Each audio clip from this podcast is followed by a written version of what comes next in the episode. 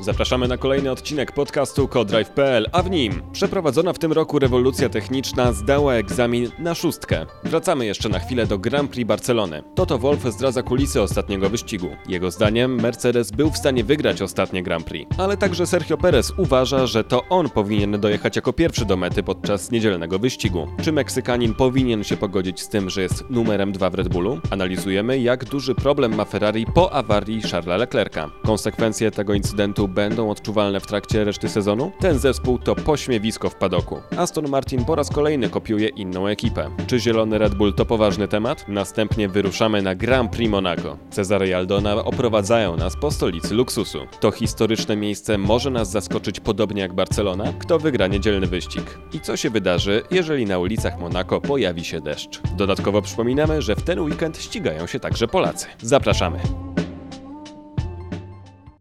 Dzień dobry wszystkim, witamy się z Wami po raz kolejny w podcaście codrive.pl po fantastycznym Grand Prix Hiszpanii. Chyba wszyscy naprawdę jesteśmy zadowoleni z tego, jak ten weekend wyglądał, więc nie możemy od razu lecieć do Monako, choć tam też, miejmy nadzieję, będzie pięknie, tylko porozmawiajmy jeszcze chwilę o tych hiszpańskich emocjach, bo chyba nas wszystkich rozgrzały do czerwoności. Co, rewolucja techniczna zdała egzamin chyba na szóstkę, prawda?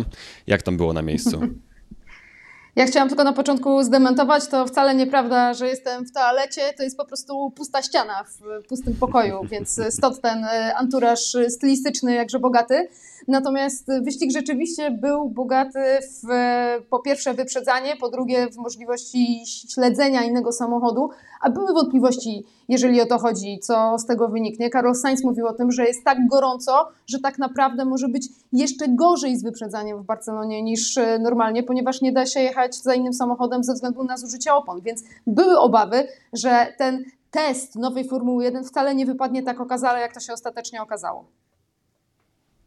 A jednak wyszło pięknie. I to było coś, co na pewno nas podtrzymywało na duchu przez te 66 okrążeń, ale też dużo nieoczekiwanych zwrotów akcji, no bo na samym początku Lewis Hamilton wypadł tak naprawdę z wyścigu po kontakcie z Kevinem Magnussenem. Słyszeliśmy wszyscy te jego niezadowolenie i chęć wycofania się z wyścigu. No i jak to się wszystko skończyło, to wszyscy wiemy, świetny wyścig ze strony Lewisa Hamiltona, ale ciekawe rzeczy mówił po wyścigu Toto Wolff, który mówił o tym, że podczas pit stopu udało im się odblokować potencjał w bolidzie. Konkretnie mówił, widzieliśmy, że Lewis goni czołówkę jadąc na tak samo zużytych oponach i wtedy odkryliśmy, że możemy się czegoś nauczyć i wtedy nagle odblokowaliśmy potencjał bolidu przez poprawienie czegoś w trakcie pit-stopu. Macie jakieś pomysły, co to mogło być? Cezarym? Mi się wydaje, że wiele ważniejsze jest to, co powiedział na temat tego, że można było wygrać ten wyścig. To są jakby kluczowe słowa Toto Wolffa, bo Toto Wolff w tym momencie wychodzi i mówi Lewisowi, że mieli zwycięskie tempo, mówi opinii publicznej, że mieli zwycięskie tempo i to jest w ogóle takie dość szokujące. Zastanawiam się nad tym, na ile jest to prawda, bo faktycznie Hamilton jechał świetnie. Fakt jest taki, że w jednym momencie powiedział, że już lepiej oszczędzać silnik, a potem wszedł z samochodu i mówił, że nigdy nie wolno się poddawać. To jest cały Lewis Hamilton, czyli tutaj tak piękne słowa, a prawda czasu, prawda ekranu, tak? Prawda czasu była trochę inna. Chciał się poddać. To nie jest pretensją, tylko to jest jakby zwrócenie uwagi na to, znowu na ten rozdźwięk, że Lewis jedno robi, drugie mówi. To jest to akurat do tego przywykliśmy. Natomiast no, co do tego tempa, faktycznie ono było świetne, tym bardziej, że tak naprawdę Hamilton przyjechał ten wyścig na 2, a nie na 3 pit-stopy. Ma wpisane 3 w statystykach, ale pierwszy był na samym początku. Z tego co rozumiem, to jechał w ogóle stinty takie, że jechał 2 razy na panach soft i raz na medium. Czyli też taka, no powiedzmy, tam nie było twardych opon w ogóle w grze. Więc fakt, że te opony wytrzymywały jazdę takim tempem był naprawdę bardzo znaczący. Inna sprawa, że pod koniec musiał zwolnić. Pod koniec oddał miejsce Carlosowi Sainzowi. Więc mówienie, że miał tempo na zwycięstwo jest cokolwiek na wyrost, bo jakby za to tempo była jakaś cena i tą ceną było właśnie pod koniec, oni mówili, że chodziło o temperatury bolidu. Natomiast mi się wydaje, że jak robisz lift and coast tak zaawansowany, to być może bardziej paliwo po prostu, że więcej mocy poszło do silnika i tą mocą nadrobił część strat, którą potem stracił tak naprawdę, dlatego, że musiał dowieść bolid z odpowiednią ilością paliwa, żeby jeszcze przejść kontrolę techniczną. Mi się wydaje, że to jest prawda tego wyścigu. I też jest jeszcze jedna kwestia. George Russell był trzeci, jechał świetny wyścig także, też musiał trochę oszczędzać samochód, też musiał go trochę schładzać, więc pytanie brzmi, czy aby na pewno Lewis Hamilton miał o tyle lepsze tempo od George'a Russella, który póki co tak naprawdę no, jakby spojrzeć na balans sezonu, jest na pewno błyszczy na jego tle. Czy nagle w tym wyścigu Lewis Hamilton mógłby walczyć z Perezem, tak, czy z Verstappenem o zwycięstwo, że nie wspomnę o Leclercu, który był daleko z przodu, kiedy odpadł, kiedy miał awarię. Więc mi się wydaje, że to było takie trochę pompowane i na wyrost. I trochę taki rodzaj znowu tego takiego zachowania, o którym mówimy w Mercedesie, że Lewis jest utrzymywany w tej swojej bańce, często w iluzji typu, że jesteś najlepszy na świecie, w historii, w ogóle jesteśmy najlepsi, mogliśmy to wygrać tylko po to, żeby jakby jego psychika została wzmocniona, bo to jest klucz do tych super osiągów Lewisa Hamiltona. On musi tu w głowie czuć, że ma coś do wygrywania, nawet jeżeli tak naprawdę nie miał czegoś do wygrywania. Więc ja wątpię, żeby był tak daleko lepszy od George'a Russella, żeby podczas gdy Russell wyciska wszystko z bolidu, jedzie świetny wyścig, jest trzeci, a Hamilton by go wygrał. Nie? To po prostu nie wierzę w to. To jest konfabulacja. Niemniej na przykład uważam, że Mercedes zrobił naprawdę duże postępy i na to, że takim jak Monte Carlo de facto Mercedes może wygrać wyścig nawet, że mają, bo Monte Carlo to jest tor, na którym nie ma szybkich łuków i średnich, na których proste są krótkie, a oni już się wyzbyli udobienia na prostych. A w zakrętach zdaje się Mercedes całkiem nieźle sobie radzi. Więc no, wydaje mi się, że w tym momencie no, George Russell na przykład, Lewis pewnie też, może się pokusić o zwycięstwo w Monte Carlo. Tylko trzeba będzie w kwalifikacjach przejść to kółko. Czyli walność naprawdę dobre kółko na kwalifikacje. Jeżeli wywalczy pierwsze pole startowe albo drugie, co będzie mega ciężkie, szczególnie z Leclerciem, ale może być możliwe, to Mercedes może zwyciężyć kolejny wyścig. W kolejnym wyścigu, przepraszam, bo nie mówi się zwyciężyć wyścig. No i przede wszystkim też w trakcie tego wyścigu nie można popełnić takich błędów jak w zeszłym roku, no bo wiemy co się działo z Lewisem Hamiltonem podczas zeszłorocznego Grand Prix Monaco, ale zanim... Słucham? Przytocz, może nie wszyscy wiemy. Nie, no to pamiętamy te wydarzenie, kiedy to Lewis Hamilton zjechał na pit stopu i utknął wtedy bodajże za Pierrem Gaslym, prawda? Jeszcze przed tą dwójkę wyjechał Sebastian Vettel, no i Lewis Hamilton po pit stopie w rezultacie utknął na 8. czy 9. miejscu, więc ta strategia się zdecydowanie nie opłaciła. No i też koła muszą się odkręcać. To Valtteri Bottas o tym coś dobrze wie, te prawe przody lubią się zacinać na tamtym torze w Mercedesie. Ale zanim do wyścigu w ogóle trzeba wystartować, a to już to z kolei lekcja Charlesa Leclerca i Ferrari. Tak, dokładnie, więc każdy ma tutaj jakieś lekcje do odrobienia, ale zanim o Monako, to jeszcze do Red Bulla się przenieśmy, dlatego już tutaj także było kontrowersyjnie podczas tego Grand Prix, chociaż nie jestem pewien, czy te kontrowersje na pewno są aż tak duże. Sergio Perez jest zdania, że mógł wygrać ten wyścig, jest niezadowolony z przebiegu tego Grand Prix i po wyścigu mówił w ten sposób. Podczas pierwszego stintu, kiedy przepuściłem Maxa, powiedziano mi, że odzyskam pozycję. Wiedzieliśmy, że jesteśmy na różnych strategiach. Kiedy znowu byłem za Maxem, czułem, że mogę go ominąć i prawdopodobnie lepiej wykorzystać strategię, żeby dobrze zadziałała. Czy uważacie, że Sergio po pierwsze mógł wygrać, a po drugie, czy został w ten sposób strącony po prostu tak dobitnie na pozycję kierowcy numer 2? Moim zdaniem Sergio wie, gdzie jest i to jest zaklinanie rzeczywistości, próba mówienia czegokolwiek innego. To Max Verstappen ma numer 1 na bolidzie, to Max Verstappen jest liderem tego teamu. Sergio Perez jest tam po to, żeby mu pomagać. Problem polega na tym, że rzeczywiście dostał tę obietnicę od zespołu i to jest moment, w którym oni sami ukręcili na siebie bicz, którym potem Sergio Perez do nich wrócił. Natomiast jeżeli mowa o tym, co było możliwe na torze tylko i wyłącznie, biorąc pod uwagę tę strategię, Sergio Perez nie miałby szans. Zobaczcie, w jakim tempie zbliżał się do niego Max Verstappen. Okej, podziękował mu potem za to, że go puścił. Mówię o już końcówce wyścigu. Natomiast on był wtedy sekundę szybszy od Pereza na okrążeniu. I oczywiście, to jest pytanie, czy dajemy swoim kierowcom jednemu i drugiemu taką samą strategię, czy jednak to dywersyfikujemy. Tutaj ma jeszcze Sergio Perez pretensje do swojego zespołu, ale on jest częścią większej gry. Ta większa gra to jest tytuł dla Maxa Verstappena i nie ma tutaj się co bawić w jakieś sentymentalne podejście do tego. Sergio Perez jest kierowcą numer 2. Ustalmy dwie rzeczy. Pierwsza rzecz to jest taka, że po tym jak błąd popełni Max Verstappen, dość charakterystyczny, taki jak Sainz, zwróć uwagę, że Sainz się obrócił, a Verstappen prawie wyratował. To jest to różnica między wybitnym kierowcą a kierowcą bardzo dobrym, tak? Między geniuszem a powiedzmy wyrobnikiem, więc w skrócie. Więc po tym błędzie i przy problemach z DRS-em Sergio Perez miał przewagę nad Maxem Verstappenem i mógł ten wyścig wygrać. Po drugie, Perez jest faktycznie kierowcą na bardzo wysokim poziomie. I się zastanawiam teraz, to ma lepszy skład. Czy Mercedes, czy jednak Red Bull? Nie? No naprawdę się na tym zastanawiam. Ciekawe, może jakieś poproszę komentarze pod materiałem na YouTubie na ten temat, bo sam nie jestem do końca. Nie dołączasz Ferrari do tego pojedynku? Nie, Ferrari jest Sainz. W skrócie, to jest bardzo za niża średnią. Taka prawda, no niestety. To tak przykre, jak to nie zabrzmi. Więc to prawda, natomiast kierowcą lepszym w składzie i szybszym jest Max Verstappen, to nie ulega wątpliwości. Nawet jeżeli Perez się zbliżył i naprawdę robi super robotę, to Max jest, moim zdaniem Max jest teraz najlepszym kierowcą Formuły 1 generalnie. To pokazuje od zeszłego roku szczególnie, naprawdę. On pokonał Lewisa Hamiltona nie w Abu Zabi, tylko w przeciągu sezonu był lepszym kierowcą. Co więcej, Toto Wolff przyznał przed tym weekendem, że Mercedes miał szybszy bolid w przeciągu sezonu, co w ogóle było dla mnie takie wow, naprawdę? Znaczy ja się domyślałem, natomiast Toto to przyznał. Tylko że mu powiedział, że Verstappen łomem sobie tam wywalczył. No dobra, niech tak będzie. Natomiast teraz Red Bull jest szybszy. Tak więc tak czy inaczej, to co jest najważniejsze, Verstappen jest liderem teamu tak czy inaczej i zespół zrobił jedyną słuszną rzecz, nakazując Perezowi oddanie tej pozycji. Natomiast nie wygląda to oczywiście ładnie. No z tego względu też między innymi, że Sergio jakby walczy o swoje miejsce w składzie. To jest normalne, że kierowca ambitny na tym poziomie też nie chce mówić, ja będę numerem 2 i się godzę z tym, że mój kolega z ekipy jest trochę lepszy, tylko mówi o swoich ambicjach mistrzowskich. I myślę, że ma do tego prawo, to są emocje, ale też jakby się z samochodu widać było, że bardzo szybko, że on po prostu, że on to rozumie i on to akceptuje. I nawet nie akceptuje na coś takiego, trudno, tylko na coś takiego, tak jest, ale wygrywamy wprawdzie w mistrzostwach świata zespołów. On sobie ciągle zdaje sprawę, że jest jakby na super pozycji w karierze, nawet jeżeli numerem 1 jest Max Verstappen. Natomiast to, co chciałem jakby poruszyć w tym temacie, to są już takie bardziej nasze, powiedzmy, padokowe, zakulisowe sytuacje. Tutaj to znajomy Aldony, Ted Kravitz, bo Aldona jest reporterką i Ted Kravitz jest reporterem, więc tam czasami, mam wrażenie, że nawet czasami Ted cię trochę podrywa, prawda? A już z całą pewnością inicjuje kontakty. Ted jest po prostu sobą. Tak. I Kravitz powiedział, dał taki elaborat duży, że to przecież, że chyba Perez to jest ostatnia osoba na świecie, która sobie nie zdaje sprawy, że jest kierowcą numer 2, jeżeli on tego nie rozumie, że to jest oczywiste, że jest kierowcą numer 2.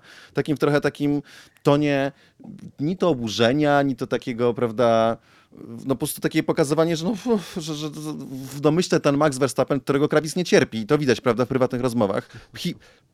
Prycha, kicha, kiedy tylko tam, nie do mikrofonu, tylko kiedy jest włączony na wszystko, co się dzieje wokół Maxa. Lewis wszystko, co robi, to jest święte i w ogóle prawda i zajebiste. To, co robi Max, to po prostu to jest B. I to, co mnie zaskoczyło, to, co mnie rozbawiło tak naprawdę w sytuacji, to jest to, że Ted Kravitz, który widzi tylko tego Boga w Lewisie Hamiltonie, a Max Verstappen jest zły, czy on kiedykolwiek zauważył, że Valtteri Bottas jest numerem 2 w Mercedesie, że to jest takie oczywiste? Widzieliście kiedy? Nie wiem, bo ja nie oglądam go, nie słucham, po prostu czytam, czasami wypowiedzi się pojawiają na różnych źródłach. Nigdy nie widziałem, żeby takiego, kiedy było widać w sposób bardziej oczywisty niż Red Bullu, że Bottas jest robiony w konia na wszystkie sposoby, to ja nigdy nie widziałem takiego komentarza ze strony Krawica, że tutaj że chyba Bottas sam jedyny na świecie nie widzi, że jest numerem 2. No, jest to ciekawe, na co zwracasz uwagę. Natomiast, wiesz, też jeżeli chodzi o samo meritum, to trudno Krawicowi odmówić racji. Tylko, że ja się w nim nie zgadzam jakby z jedną rzeczą. Mi się wydaje, że Bottas jednak Perez jednak wie, że on jest numerem 2. I te reakcje po wyścigu też, nawet jeżeli podkreślał to swoje rozczarowanie, też o tym świadczą, że on ostatecznie nie robi awantury zespołowi. On przyjmuje to z rozczarowaniem, ale przyjmuje. No i też trudno się dziwić, że nawet kierowca numer 2, kiedy ma do tego okazję, że chciałby wygrywać wyścigi, w końcu po to jeździ w najlepszej ekipie albo w jednej z najlepszych, żeby dojeżdżać do mety na pierwszym miejscu, no bo tacy są kierowcy Formuły 1 i w ogóle po to się bierze udział w wyścigach, żeby wygrywać Grand Prix, a nie dojeżdżać za kolegą z ekipy. To mógł być także piękny dzień dla wszystkich kibiców, którzy pojawili się w Barcelonie na torze. Widziałem podczas relacji, że naprawdę było mnóstwo czerwonych czapek, mnóstwo kibiców Ferrari. Miałem wrażenie, że oglądam Grand Prix Włoch, a nie Grand Prix Hiszpanii. Oczywiście jest to z wiadomych względów. Carlos Sainz Ferrari, no chciałem powiedzieć, że robi furorę, ale podobno to Charles bardziej skrada serca hiszpańskich kibiców. Miało być pięknie, a z jednej strony wykluczenie, albo raczej niedojechanie do mety przez Charlesa Leclerca ze względu na awarię, a konkretnie na awarię MGU-H oraz turbiny. No i Carlos Sainz, który po prostu był Carlosem Sainzem. Ale pomówmy o tym problemie problemach technicznych w Ferrari, bo już mamy potwierdzenie, tak jak powiedziałem, MGU-H i turbina nie jest już do odratowania. Te elementy są na tyle uszkodzone, że nie można ich uratować. No i jak to będzie wpływało na sezon Ferrari? Czy to jest duży problem, czy to są po prostu części do odpisu? Znaczy wiecie co, mnie zaciekawiła druga część tego komunikatu, który przywołujesz, Jasiek, ponieważ tam jest napisane, że Ferrari jest zadowolone, ponieważ te awarie nie wynikały z błędu projektowania ani z problemów z niezawodnością. To z czego w takim razie? Ktoś ewidentnie włożył banana w wydech. Bo co? To, ale wiecie, no poważnie, zastanówmy się nad tym. To wygląda na to, że to był jakiś błąd ich operacyjny, błąd w obsłudze. Albo w produkcji, manufacturing, jak się nazywa? Fault czy coś takiego. Że no on podkreślał, że po prostu, że chodzi o to, że Ferrari udoskonala ciągle swój silnik, ponoć miał najlepszy i teraz ponoć prowadzili ten drugi stopień hybrydy, bo silniki są zamrożone V6, te wewnętrzne po prostu, ale obudowa cała elektroniczna, elektryczna, hybrydowa do września może być rozwijana. I oni wstawili nową elektrykę, no i on chce podkreślić, że nie, to cośmy zaprojektowali, to działało dobrze, że jakby przyczyną tej awarii było coś innego, trochę jakby uspokajał fanów i też trochę bronił honoru Ferrari. Warto zwrócić uwagę, że turbina i MGU-H, czyli ten system odzyskiwania energii cieplnej, to są jakby sprzężone systemy, tak, one działają dokładnie na tej samej zasadzie. Wykorzystują gazy wylotowe do produkcji, znaczy turbina po prostu daje boost, tak, więcej powietrza pompuje do spalania, a jakby drugi wiatrak od MGU-H, czy nie, to jest chyba nawet ten sam wiatrak, produkuje energię elektryczną, żeby po prostu potem ją jeszcze raz wykorzystać, tak więc no to no, prawdopodobnie sama turbina chyba działała dobrze, no tylko po prostu to ten, tak się wydaje, to MGU-H musiał to spodać, bo tam są zmiany. Chociaż ostatecznie no, trudno z tym trafić. Tak czy inaczej, to co jest najważniejsze, to to, że na jakimś etapie Leclerc będzie musiał przyjąć karę, że Leclerc w tym weekend najprawdopodobniej przyjmie trzecie komponenty, czyli ostatnie, które ma do dyspozycji w tym sezonie. Mamy szósty wyścig sezonu. On by nie musiał tego robić, bo tam były jakieś zmiany strategiczne. Niemniej no jest to bardzo możliwe. Fakt jest też taki, że w Monte Carlo akurat silnik to jest chyba najmniej ważny ze wszystkich wyścigów, jakich może być, więc może sobie też pozwolić na to, żeby jechać z silnikiem bardziej zużytymi komponentami, które już wiadomo, silnik im dłużej jeździ, tym ma niższe osiągi. To są niewielkie straty, ale na miarę Formuły 1 są zawsze znaczące. To w Monte Carlo nie będzie miało to znaczenia. Tylko że z drugiej strony... W Baku Ferrari... tak, w Kanadzie też. Tak, dokładnie. Kanada, Baku to są te tory, na których chcesz mieć świeży silnik.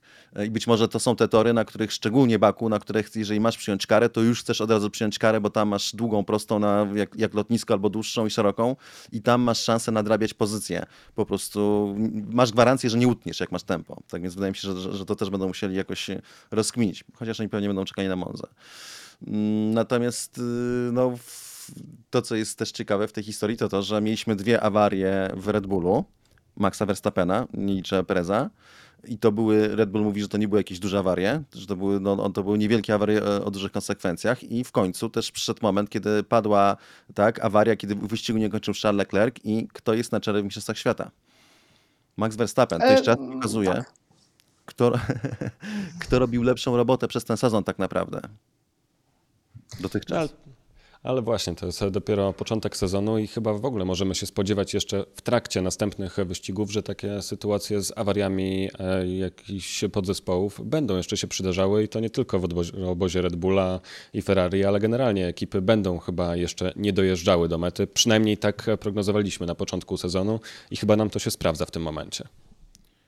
Absolutnie tak jest, no z tego względu, to już tłumaczyliśmy wiele razy, że ponieważ silniki zostają zamrożone, już V6 jest zamrożona, a reszta komponentów ma być zamrożona od września i teoretycznie nie będzie można wprowadzać poprawek, które zwiększają ich osiągi, natomiast zawsze będą dozwolone poprawki względem niezawodności, żeby się nie psuły, więc lepiej było zaryzykować i zrobić silniki, które być może trzeba będzie poprawić pod względem niezawodności i przyjąć te kary i ten ból, żeby mieć potem jednostki napędowe optymalnie mocy. I to nie chodzi tylko o ten sezon, tu chodzi o kilka najbliższych lat. One mają być zamrożone do 2025 roku, jeśli dobrze pamiętam. Więc tutaj po prostu nawet jeżeli teraz z wyścigu na wyścig to się wydaje straszne, że mogą być awaryjne i że tutaj straty punktów to jest walka o mistrzostwo albo też o inne wysokie pozycje w mistrzostwach.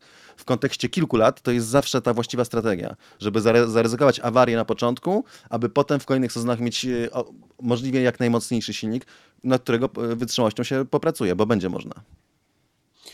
No i miejmy nadzieję tylko, że te awarie nie będą decydujące, jeżeli chodzi o walkę o Mistrzostwo Świata, że nie rozstrzygnie nam to tych końcowych wyników pod koniec sezonu. Natomiast nad rozwojem swojego bolidu bardzo prężnie pracowali w Astonie Martinie, dlatego że na torze pojawiły się 4 Red Bulle zamiast 2, a przynajmniej takie żarty słyszałem, że docierają do padoku do reszty, znaczy z padoku do reszty świata. Bardzo podobał mi się ten obrazek, gdy na pitwallu podczas chyba pierwszego treningu cały Red Bull siedział z zielonymi Red Bullami. To było naprawdę bardzo urocze. No ale wytłumaczmy, o co chodzi w ogóle w tej aferze i czy w ogóle to jest afera, bo Sebastian Vettel mówi, dlaczego to kontrowersyjne. Kto tak powiedział? Wydaje mi się, że Red Bull tak mówi, ale inni nie. I czy faktycznie inni siedzą cicho, czy to wszyscy zwracają na to uwagę, że jednak ten Aston to faktycznie przypomina Red Bulla? Mi się jeszcze podobało a propos tych reakcji padokowych, jak Sky Germany tutaj szacun spytało Sebastiana Vettela wprost, jak to jest znów jeździć w Red Bullu. Przed piątkiem. Bardzo dobrze. Piątek był rzeczywiście też dla nich udany, więc to zupełnie inna rozmowa była. Tak, wiecie co, to był bardzo duży temat w piątek. Póki ten Aston Martin jeszcze jechał. Potem mam wrażenie, że coraz bardziej to przycichało i ostatecznie też to trochę będzie tak wyglądać, że jeżeli Astonowi to nie da wielkiego skoku osiągów, ostatecznie to też i Red Bull nie będzie tak bardzo zdeterminowany, żeby za tym iść. Problem w tym wszystkim, czy to jest kopia, czy nie, polega na ramach czasowych i na tym, kiedy faktycznie Aston Martin zaczął nad tym pracować. Innymi słowy, Aston Martin musi udowodnić, że zaczął nad tym pracować wcześniej. Trochę tak jak z klasówką z matematyki. Nie możesz spisać tylko rezultatu, tylko musisz pani matematyczce pokazać, w jaki sposób do tego równania doszedłeś. I czegoś takiego oczekiwała FIA od Astona Martina. Spędzili 2 dni na Silverstone i twierdzą, że to dostali. I to powinno zamknąć temat, gdyby nie złotousty Helmut Marko. Dziękujemy panie doktorze, który powiedział, że mają dowody na to, że był wyciek tych danych, a to już ociera się o sprawę kryminalną, ale też to już jest sprawa trochę bardziej wewnętrzna Red Bulla, jeżeli nastąpił wyciek danych od nich. To, co mi się wydaje, po pierwsze, to trzeba powiedzieć, to że Aston Martin jest pośmiewiskiem padoku w tym momencie. I szedłem sobie w sobotę, gdzieś się spotkałem, stał Szandor, stał Christian i Michael. Nie będę już mówił nazwisk, ale wszyscy dziennikarze bardzo doświadczeni, szacowni. Michael, wyśmienity specjalista, połowa newsów, jakie wyskakuje na temat tego, co się w zespołach dzieje technicznie, to pochodzi od niego. I się śmieją, że czekają na Pepe Strolla, nie? żeby może coś do nich zagadał i w ogóle, żeby go podpytać. Po pierwsze, Aston jest pośmiewiskiem dlatego, że zapowiadali, że będą rządzili Formułą 1, a radzą sobie bardzo słabo. Dlatego, że Papa Stroll faktycznie stara się rzucać pieniądze, prawda, na stos i mu się wydawało, że jak dużo pieniędzy wyda i ściągnie odpowiednich ludzi, to się samo będzie działo i że on będzie poświęcał 10 minut, prawda, swojego czasu na to, żeby się wchrzaniać w pracę ludzi, którzy robią to na co dzień i że to będzie wszystko działało. To po pierwsze. Natomiast względem tego samochodu to jest w ogóle to jest kompromitacja, znaczy inaczej, to jest aż żenujące, dlatego że po pierwsze mamy historię, tak, że Red Bull, Racing Point, czyli wcześniej Aston Martin, ten sam zespół, ci sami ludzie skopiowali Mercedesa, co prawda za przyzwoleniem Mercedesa, tak? No, Mercedes się nigdy jakoś tym nie oburzał, natomiast generalnie to było dokładnie to samo, 2 lata temu i to było dowiedzione. I teraz mamy sytuację, kiedy wychodzi bolid, który jest niemal identyczny z Red Bullem i oni twierdzą, że to jest ich projekt. Zwróćcie uwagę na ich w ogóle retorykę, że Green, czyli dyrektor techniczny, ale nie tylko on, mówi, że myśmy pracę nad tym samochodem zaczęli jeszcze w zeszłym roku, to jeszcze prawie nikogo z Red Bulla u nas nie było i w ogóle to, żeby on mówi, że to było niezależnie. A Krak, czyli szef zespołu, mówi, że przecież była FIA w naszej fabryce i powiedzieli, że to zbadali wszystko, powiedzieli, że to jest niezależny projekt i na tym się powinna kończyć dyskusja. I potem patrzysz na te 2 obolidy obok siebie i one wyglądają niemal identycznie. Więc co oni nam wmawiają? Że jakimś cudem ludzie, tak, inżynierowie pracujący w Astonie wymyślili identyczną koncepcję, to jest jakby go przerysować po prostu, no idę toczka w toczkę identyczną koncepcję bolidu, co ludzie w Red Bullu, zanim ktokolwiek się tam pojawił i nagle go pokazują i o kurde, jaki podobny, nie? Kto by pomyślał? No właśnie, bo podkreślmy jeszcze jedną rzecz, że to jest też związane z przejściem personelu, 7 osób plus w tym Dan Fellows, człowiek od Aero, więc no, całkiem poważna persona z Red Bulla trafiły do Astona Martina i w związku z tym mieliśmy w piątek, w sobotę na konferencji szefów zespołów takie trochę idiotyczne dyskusje na temat tego, ile człowiek może odwiedzieć, odzobaczyć. No, Come on. Ale oni się nawet pogrążają, dlatego że formalnie, faktycznie większość tych osób, z tego co oni mówią, przyszła do Red Bulla po tym, jak Aston Martin zaczął projektować ten samochód, więc to, co oni mówią, to, po pierwsze oczywiście, że nie, myśmy nie korzystali z tych danych, a po drugie, to, co wmawiają ludziom, to, że myśmy sami wymyślili koncepcję bolidu, która zupełnym przypadkiem wygląda niemal identycznie jak Red Bull. Przecież to jest jakieś, wręcz absurdalne. I plus Krak opiera, że FIA stwierdziła, a przecież można to zrobić tak na różne sposoby, żeby nie można było udowodnić, tak? To nie jest jakieś szczególnie trudne. FIA stwierdziła, że to jest legalne, nie rozumiem skąd ten temat. Nie, no to niech, kurde, niech spojrzy, przecież są zdjęcia w internecie, jak są te bolidy pokazane z boku, jeden obok drugiego, jeden na drugim. One są identyczne. I oni nam mówią, to jest najgłupsze w tym wytłumaczeniu, gdyby chociaż mówili, no dobra, podpatrzyliśmy i skopiowaliśmy, ale oni idą tak głęboko w tym wszystkim, że oni nam wmawiają, że oni sami wymyślili te koncepcje. Wcześniej, no wiesz, bo to jest jeszcze kwestia, to jest właśnie kwestia czasu. Pytanie, czy oni by zdążyli skopiować Red Bulla w momencie, w którym zobaczyli Red Bulla dopiero na torze, a to było 3 miesiące temu.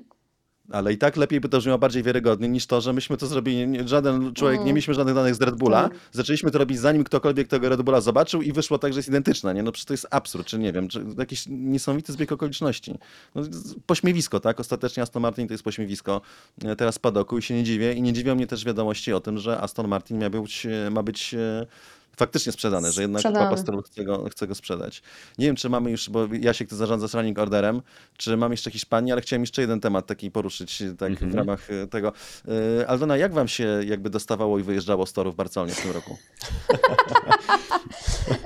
No słuchaj, muszę powiedzieć, że w czasie, który poświęciliśmy, żeby wyjechać z parkingu do wyjazdu z parkingu, czyli po prostu z szutru na asfalt, oceniam to na jakieś 100 metrów. Spokojnie z Warszawy samolotem dolecielibyśmy do Monachium, Frankfurtu, Mediolanu. Taka godzina 30? Godzina 50 z tego w sumie wyszła. Ale słuchajcie, to było wyjątkowo tragicznie zorganizowane, czy co roku w Hiszpanii tak jest? Ja właśnie nie wiem, oni się zachowywali jakby po raz pierwszy organizowali wyścig Formuły 1. Jeszcze wiecie, dla nas to pół biedy, my w klimatyzacji w samochodzie, wkurzeni, ale krzywda nam się nie działa. A po prostu ci biedni ludzie, kibice, tam stali w takich gigantycznych kolejkach. Godzinami, do na pociąg czekając.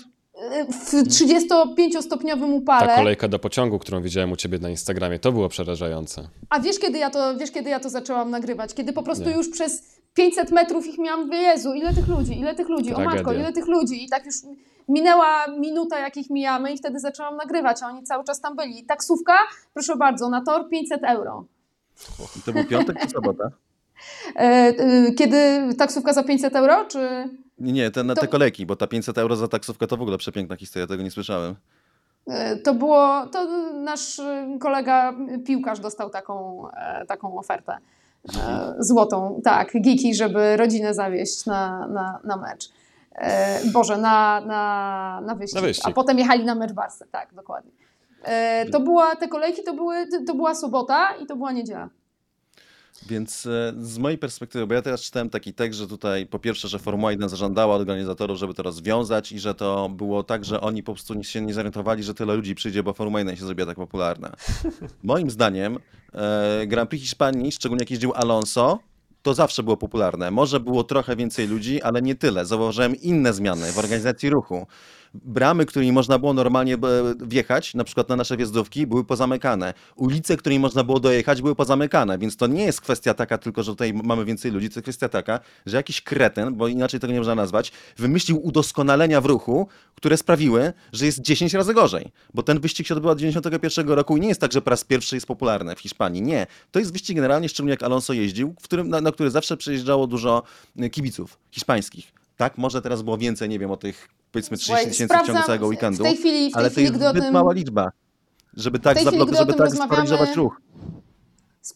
Sprawdzam dane. 2005-2006 rok 140 tysięcy ludzi na trybunach w niedzielę. w Hiszpanii, więc to naprawdę... Nie było takich problemów, to jest właśnie ten taki cena postępu, nie? Są to takie ruchy typu, że wszędzie stawiamy słupki, tak, strefa 30, zakaz poruszania się samochodami, tego typu, to, prawda, to udoskonalenie, nie? Żeby było lepiej. Mnóstwo nerwów, mnóstwo spalnego dwutlenku węgla i w organizmach, i przez samochody stojące w korku, po prostu totalny idiotyzm. I tyle, no, to mi się trochę kojarzy z organizacją ruchów podczas zaduszek też w Polsce, nie? Że w sensie, że... Przecież ostatnio to zaczyna działać, ale przez lata było tak, że tam, gdzie można było normalnie dojechać, owszem, postać trochę w korku i się poprzyciskać, ale jednak dojechać, tak teraz się dojechać już nie da. Dobrze, słuchajcie, wróćmy trochę do punktu wyjścia, dlatego że Hiszpania była genialna, sprawdziły się wszystkie zmiany techniczne i pokazały, że Formuła 1 w końcu może się ścigać, ale czy to też oznacza, że w Monako będzie trochę ciekawiej, czy jednak te wąskie uliczki nie sprawią, że ten potencjał będzie mógł zostać odblokowany także tam? Znaczy, po pierwsze trzeba powiedzieć, że faktycznie Hiszpania, znaczy jeżeli ktoś wcześniej nie widział tego, a ja uważam, że to było widać w pierwszym wyścigu, to już Hiszpania na bank potwierdziła, że ta nowa Formuła 1 po prostu zadziałała. Nie? To, co się działo w tym wyścigu, to był naprawdę kawał dobrego wyścigu. Podczas Grand Prix Hiszpanii w absolutnej większości to były nudy. I tutaj mieliśmy dużo walki w różnych wymiarach, to była walka strategiczna, to była czysta walka na to, że mieliśmy błędy, mieliśmy dramaty, awarie, to się wszystko wydarzyło w tym wyścigu, był mega dobry. Natomiast... Czas pokaże, natomiast wydaje mi się, że Monte Carlo to już będzie trochę cud jak ten. Może będzie faktycznie kilka sytuacji takich, kiedy ktoś przy jakiejś dużej przewadze opon, po pit stopie, gdzieś na końcu za jazdem z tunelu jakimś cudem kogoś wyprzedzić. Przecież takie rzeczy się zdarzały nawet wcześniej. Natomiast co do zasady, to jest zbyt wąski, zbyt kręty tor, żeby można było stawiać mu takie wyzwania. Monte Carlo jest wyjątkowe z innego powodu. To jest oczywiście zazwyczaj co roku procesja. Miejmy nadzieję, że w tym roku tak nie będzie. Dodaję mi szczerze, że w Monako się bardzo powoli opony zużywają, bo to jedzie się bardzo wolno i tor jest generalnie nie jest, bo to są normalne drogi, jest dość śliski, gładki, nie zużywa opon. Więc tam też jest strategia jednego pit-stopu. Monte Carlo to nie chodzi tylko o ten glamour, że te gwiazdy, jachty i tak dalej, co jest w ogóle też super, ale o tym mam nadzieję jeszcze pogadamy, tylko chodzi o samo wyzwanie toru. To jest prawdopodobnie najtrudniejszy albo jeden z najtrudniejszych torów Formuły 1 ever. Dlaczego? Dlatego, że jest za mały na bolidy Formuły 1. Po prostu tam jest zbyt wolno, zbyt ciasto, zbyt kręto, nawet na poprzednią generację bolidów. I to najlepiej widać, jak się dopiero pojedzie do Monte Carlo. Że to te bolidy wyglądają tam niezdarnie. Tam tak, ten wyścig to jest 270 km się przejeżdża w wyścigu, podczas normalnie koło ponad 300. Najniższa średnia prędkości, więc wyzwanie Monte Carlo jest wyśmienite z punktu widzenia kierowców, dlatego, że to jest cholernie trudny tor, który nie wybacza błędów, który jest wyboisty, który jest śliski, ciasny i jak gdzieś da się ciała, o co nie trudno, na przykład na podjeździe do kasyna, to już nie masz co zrobić. W sensie, że po prostu lecisz, walisz w barierę, koniec. Więc to jest po prostu z punktu widzenia takiego kierowcy sportowego jest super fajny wyścig. Znaczy nie wszyscy, na przykład Rosberg zawsze przyznawał, że nie lubi Monte Carlo. Natomiast ceną za to jest to, że najważniejszym dniem jest sobota i kwalifikacja wyścigu. Było kilka naprawdę bardzo ciekawych wyścigów w Monte Carlo. Głównie jeżeli był deszcz.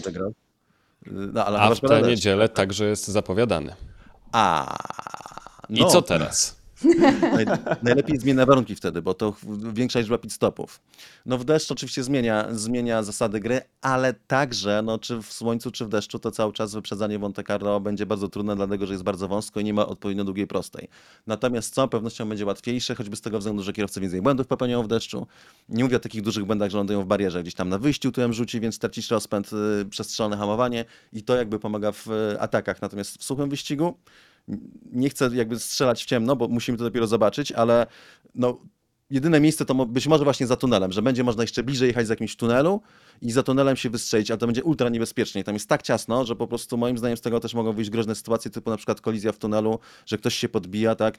Nie chcę w ogóle o takich rzeczach myśleć, ale generalnie że tam się po prostu, że tak będzie zachęcało do jazdy bliżej drugiego kierowcy w tunelu, że z tego może wyniknąć jakaś kolizja w miejscu, w którym nie chciałbyś mieć kolizji.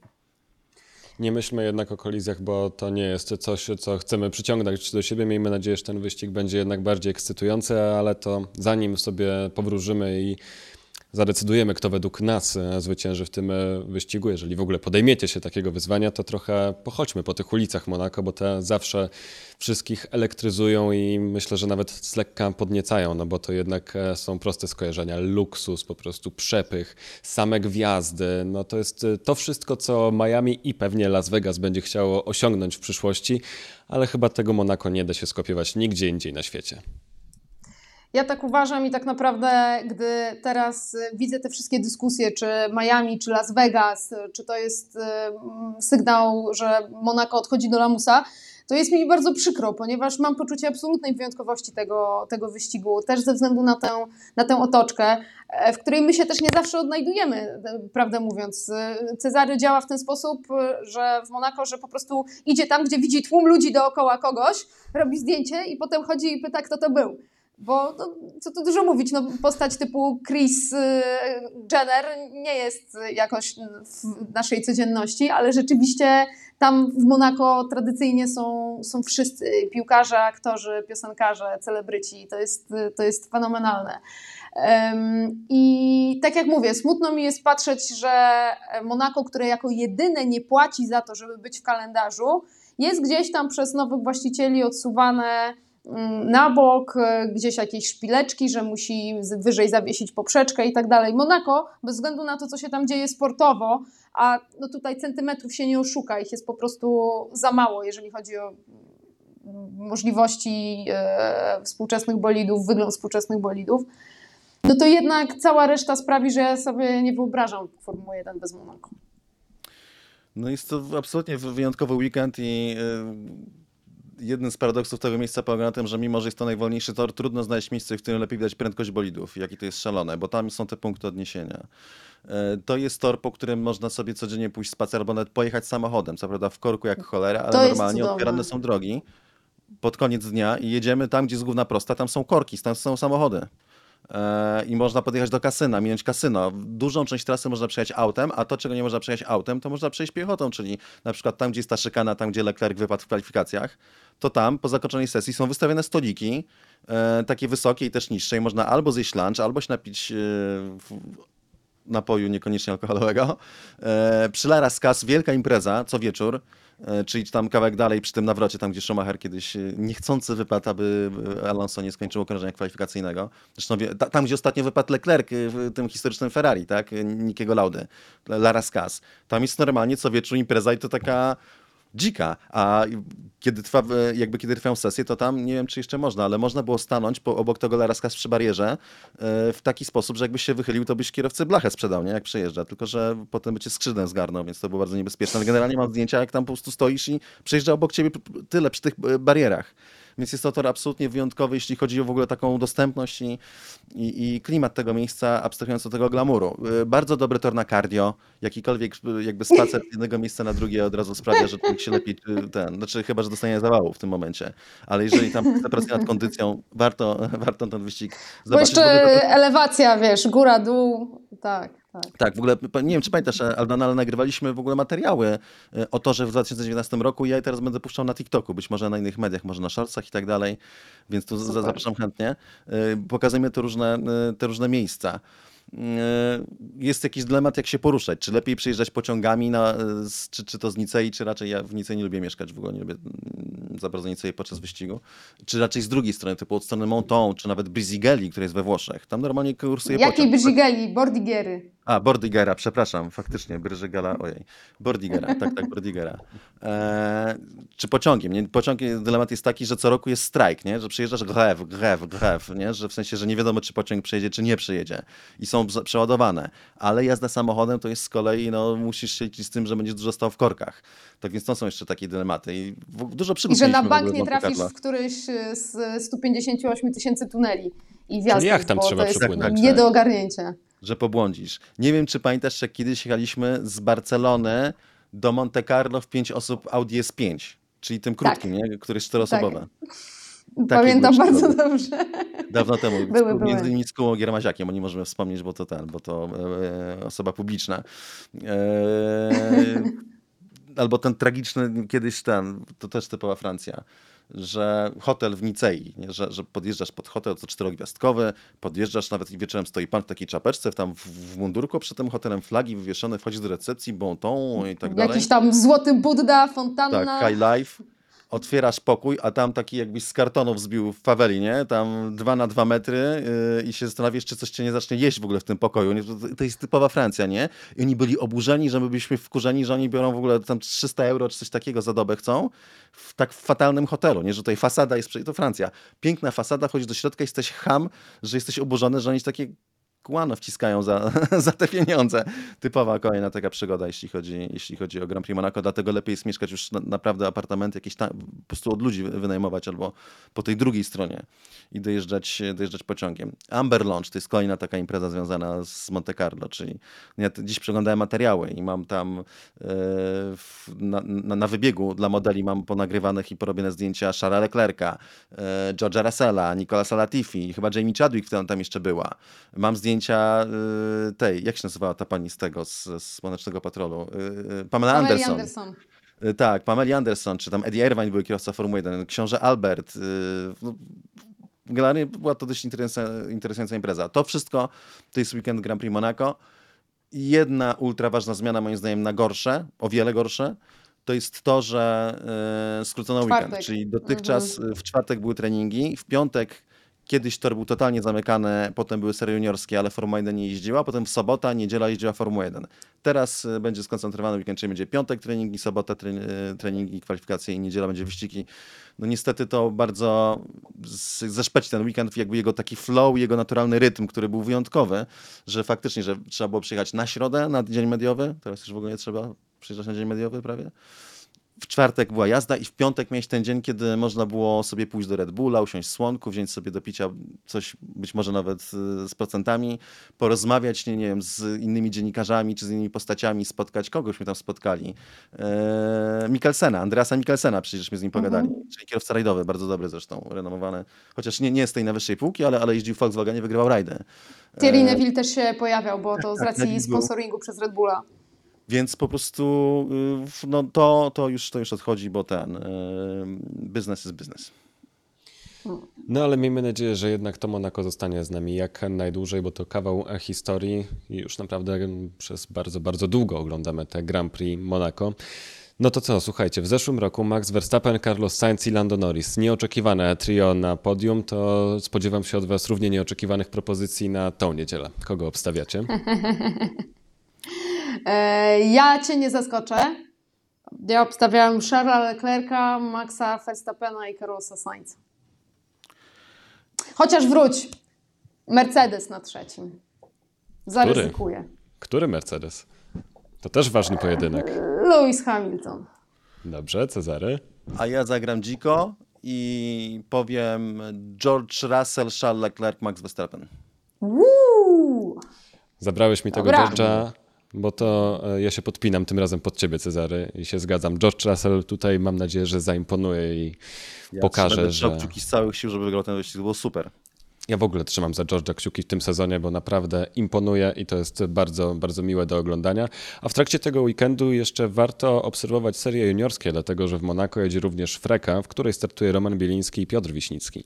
Więc dwóch naszych także będzie jeździło w ten weekend w Monako, więc warto obserwować ten weekend, nie tylko Formułę 1. Wy się wybieracie do Monako? Nie, ja jadę na Formułę 4 na Jerez, na Tymka Kucherczyka, więc tym bardziej warto obserwować kategorie juniorskie, bo będę nadawał i na YouTube i na socialach z wyścigu Dymka. No to w takim razie weekend pełen emocji, bo aż 3 serie wyścigowe są do śledzenia, więc czekamy na wyniki każdej z nich i słyszymy się ponownie już w następnym odcinku. Do usłyszenia. Do usłyszenia.